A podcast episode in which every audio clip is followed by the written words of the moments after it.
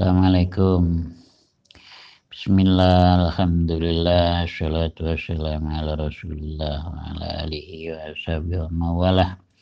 Wa qul ja'al haq wa zahaqul batil innal batila kana zahuku.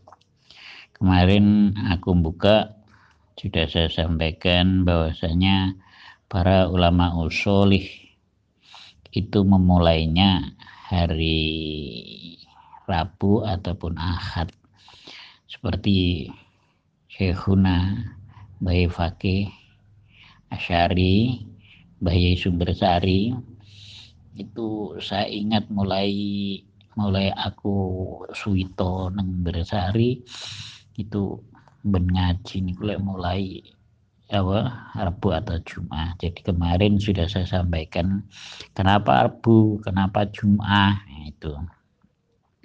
Jadi pada kesimpulannya kalau Rebu itu harinya hari terjadinya pembuatan nur, maka ingat lagi aku. Maka nur ini seperti sinarnya matahari itu loh, bisa menyinari dunia, nah, gitu loh. Jadi tafaulnya di situ. Hmm, lele anak akad, akad pada kesimpulannya tafaulnya itu kan mulai bikin tahan bumi, maka bumi itu dipakai siapa aja. Nah, semoga satu pengkajian buku, pengajian ilmiah agama kalau dimulai akad dan Rabu seperti manfaatnya bumi nggak ada yang nampak apa saja itu bisa bisa makai itu loh. Pun juga manfaatnya kalau hari Rebu bisa menyinari dunia. Ya dunia mana dunia level RT kah dunia level RW atau sampai sampai ke mana yang penting ada tafal di situ teman-teman setelah kemarin kita buka permasalahannya ahkamil udhiyah, hukum daripada kurban. Di sini kami sampaikan apa sih sesungguhnya kurban itu? Sering kita bicarakan kurban, kurban, kurban. Apa sih kurban itu? Hmm. Ini baru kita memberikan eh, tarifnya. Kurban itu adalah ismun lima yubahu minan na'am yauma idin nahri ya wa ayamit tasyrik tujuannya takarruban ilallah kurban itu udhiyah itu apa sih udhiyah itu adalah nama pada satu binatang yang disembelih. Naam itu binatang, tapi binatangnya binatang ala ala pendapat yang kuat itu binatang berkaki empat. Apa yang disampaikan dalam ayat liyal kurusmallahi ala ma razaqakum mim bahimatil an'am itu bahimatil an'am nah na'am itu kembalinya kepada ebil bakor honam ebil itu apa kurban itu pakai unta pakai sapi pakai kambing itu jadi naam itu pengertiannya seperti itu. Naam yang disembelih. Cuman sembelihnya ini ada persyaratan khusus ditempatkan di dorofi pada yamaidil yamaidin akhri di hari lebaran kurban. Jadi penyembelihan binatang penyembelihan unta, sapi atau kambing di hari lebaran kurban hmm, gitu. Kalau penyembelihan kambing tidak di hari itu ya tidak dikatakan korban. Atau penyembelihannya binatangnya binatang burung pamannya atau binatang apa. Itu ya tidak dikatakan korban ala kol sing kuat. Tapi mungkin ada kol sedikit sing sing mengatakan bahwasanya kurban itu bisa dilakukan dengan apa saja. Yang penting mengalirkan air mengalirkan darah seperti itu pendapatnya Ibnu Abbas. pendapatnya Ibnu Abbas itu bisa korban itu cukup dengan iraqatid dam. Walau min dajajah. Cukup dengan mengalirkan darah walaupun itu binatangnya merupakan apa ayam. Nah ini kan kol yang ya, jauh di sana kadang belum pernah dengar ini. Oh, kurban kok ayam, umpamanya seperti itu. Kenapa sampai Ibnu Abbas seperti itu? Apa beliau ini meremehkan wah sampai gitu aja? Enggak. Permasalahan sampai segitulah pentingnya kurban dalam agama kita. Jadi ini memberikan peluang atas perbedaan pendapat ini memberikan peluang kepada kita-kita yang belum memiliki kambing, sapi atau apa itu unta. Jadi alhamdulillah menurut pendapat itu gitu loh. Dan terus bagaimana kalau kita ikuti ya nggak apa-apa. Hmm, Jadi besok lebaran ini kalau sembelih kambing itu kambingnya kambing apa? Kambingnya ayo kalau sembelih kalau ingin kurban lebaran nanti ya kita punya ayam sembelih aja ayam, tapi harus diniati dan tepat di hari lebaran atau di hari tasrek. Nah, niatnya kita mendekatkan diri nyembelih ini adalah mendekatkan diri kepada Allah itu. Itu nama korban menurut Ibnu Abbas gitu ya teman-teman. Tapi jangan telur. Eh, terpaksa. Wah ini adanya telur ya mbah ya. Jangan. Kayaknya kok gimana telur ya? Kayaknya terlalu kecil. Masalahnya apa? Masalahnya bahasanya di sini adalah irok dan mengalirkan darah. Mana ada telur di pecah ada darahnya. Itu namanya bukan korban yang penting tapi ya nggak apa-apa aja tapi ya nggak nggak terjadi pada kurban syari. Yang penting nggak bikin kurban perasaan aja. Gitu ya. Jadi naam itu dilarikan kepada apa unta sapi dan kambing. Nah, permasalahan unta, sapi, dan kambing nanti di belakang sana ada penjelasan unta. Kalau unta seusia ini, kambing seusia ini, kalau sapi seusia ini harus begini itu itu sifatnya hanya satu kesimpulan untuk memilih korban yang terbaik. Nanti kalau para ulama gak menyaratkan seperti itu, ya korban sembarang masih cempe, masih menyusui. Wah ini saya sembelih untuk korban. Nah itu nanti sembarang korban aja gitu. jadi kita pilih korban ini adalah yang terbaik. Seperti korbannya korbannya Mbah Habil itu itu kan milih kibas yang baik yang anu itu kan. Demikian. Lah permasalahan ini yang biasa terjadi itu yang yang mungkin pahamnya masih separuh-paruh Biasanya kalau korban itu kan pakai kambing yang jantan, yang bagus, yang ini, yang itu domba, yang ini, yang itu domba. Kambing domba putih itu bisa loh itu. Jadi kambing domba, kambing Jawa, etawa, kambing apa ya, kambing pur, kambing apa, nggak masalah. Lah, pahaman kita biasanya kalau korban itu harus jantan, enggak Jadi korban itu eh, jantan bisa, perempuan pun juga bisa, kayaknya. Nah ini, lah tempo hari itu, tempo hari itu aku ada ada korban dari siapa itu. Itu kan aku mulai dengan korban domba. Jadi wedus apa itu? Wedus gibas. Ada wedok pisan. Saya mulai. Masalahnya apa? Masalahnya jangan kita itu mempunyai pahaman bahwasanya kalau tidak punya kambing laki-laki, kambing jantan, itu nggak bisa dipakai korban. Jangan.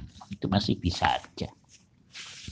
Coba korban nanti yang akan datang itu ayo kita pakai grup ayo kita korban pakai kambing cewek-cewek nggak apa-apa tapi yang bagus itu permasalahan naam ya jadi apa eh, binatang yang bisa dipakai korban menurut kol yang kuat seperti itu. Pun juga binatang-binatang yang dipakai korban seperti itu persyaratannya ini pun juga diterapkan pada binatang yang untuk akeko. Kalau akeko tidak tidak seperti ini, tidak harus hari lebaran korban, enggak. Itu permasalahannya. Kalau akeko itu bagi orang tua yang punya anak. Lah kalau di sana menurut pendapat Ibnu Abbas akikoh itu eh apa korban itu bisa dengan irokotid dam walau min dajajah mengalirkan darah dari apa pokoknya mengalirkan darah walaupun dari ayam. Ini pun juga seperti itu. Bagi akikoh karena hukumnya itu sangat sangat berdampingan ya. Itu juga menurut Ibnu Abbas bisa akeko dengan jago. Ya, aneh tuh ini. Jadi pendapatnya Ibnu Abbas seperti itu. Maka jangan dikira malah kita yang penting niatnya jadi ayo niat boleh ayam apa ya harus jago? Ya enggak umpamanya jagonya kurus. Terus ada babon lemu ya boleh aja yang lemu itu. Atau ada doro yang lemu ya boleh aja yang itu. Untuk untuk akekoh tapi menurut pendapat Ibnu Abbas itu nah penyembelihannya Yaumul Id. Kapan sih Yaumul Id? Yakni Badatul sih jadi setelah keluarnya matahari dan diperkirakan hari itu sudah lepas, sudah lewat, sudah cukup untuk sembahyang dua rakaat id dan dua khutbah yang pendek. Jadi di hari Lebaran itu sudah waktunya apa, keluarnya matahari sudah masuk pada sembahyang id langsung dipakai sembahyang, pakai khutbah. Setelah itu cukup waktunya sudah datang waktunya untuk penyembelihan korban. Jangan tapi kayaknya yang belum ada. Ya enggak anu, jangan eh, nyembelih korban baru subuh. Ayo wis saiki anu sembelih ae. Engko salat ya gak usah wae corona, wae covid. Ya enggak. Ya walaupun covid kita nggak jamaah umpamanya nggak sembahyang di masjid atau nggak diadakan di lapangan nggak diadakan kita tetap memulainya diperkirakan seperti itu. Nggak boleh bahas subuh harus nang dimulai ya misalnya akai korban nggak nggak nggak nggak bisa. Belum nyampe waktunya. Hmm.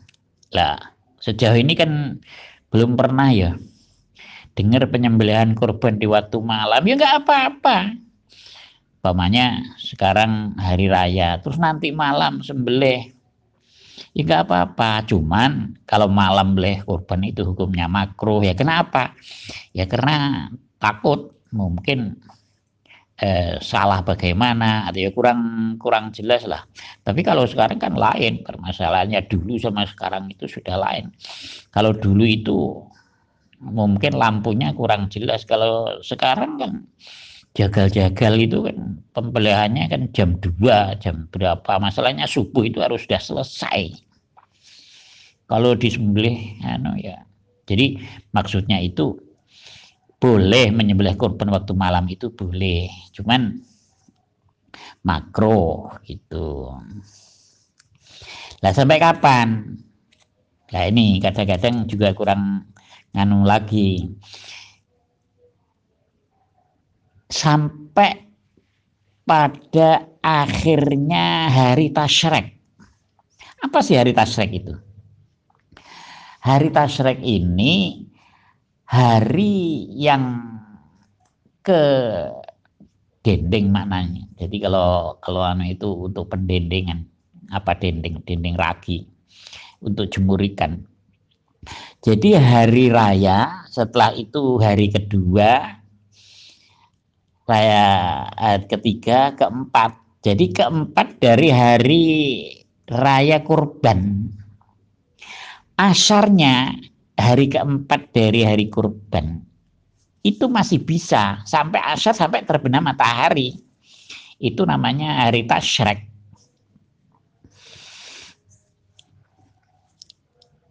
Jangan sampai lepas dari empat hari itu. Pertama hari lebaran, kurban terus ditambah tasrek satu dua tiga. Ladu tiga ini pada akhir waktu asar jadi sampai habis di situ aja sudah habis.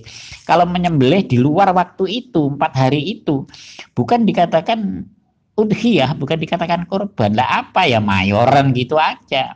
Atau mungkin bikin sate yang mau di apa dijual atau bagaimana gitu jadi tidak dikatakan korban lagi. Kalau tidak dikatakan korban bagaimana? Ya tidak mendapatkan kelebihan yang benar dari dari Allah. Jadi sebelum darah anu sudah Allah memberikan maaf ya itu satu perbuatan yang paling disenang oleh Allah tidak ada di sana ya biasa-biasa aja ini loh perbedaannya ibadah sama anu. Itu hanya karena apa? Karena niat. Itu itu yang kedua. Tadi aku kan mengatakan bahwasanya ismun lima minan naam. Ya pertama uh, sembelian daripada naam. Terus penyembelihannya hari raya ditambah hari tasrek hmm, yang ketiga adalah takoruban ilallah Takarub itu apa tuh? Takarub itu mendekatkan diri kepada Allah.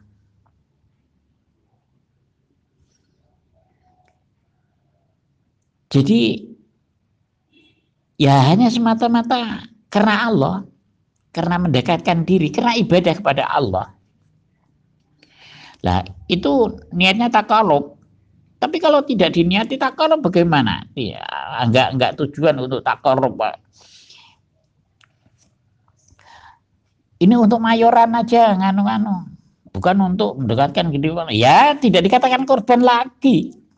Jadi korban ini harus harus ada kata-kata korban ilallah. Niatnya memang mendekatkan diri kepada Allah.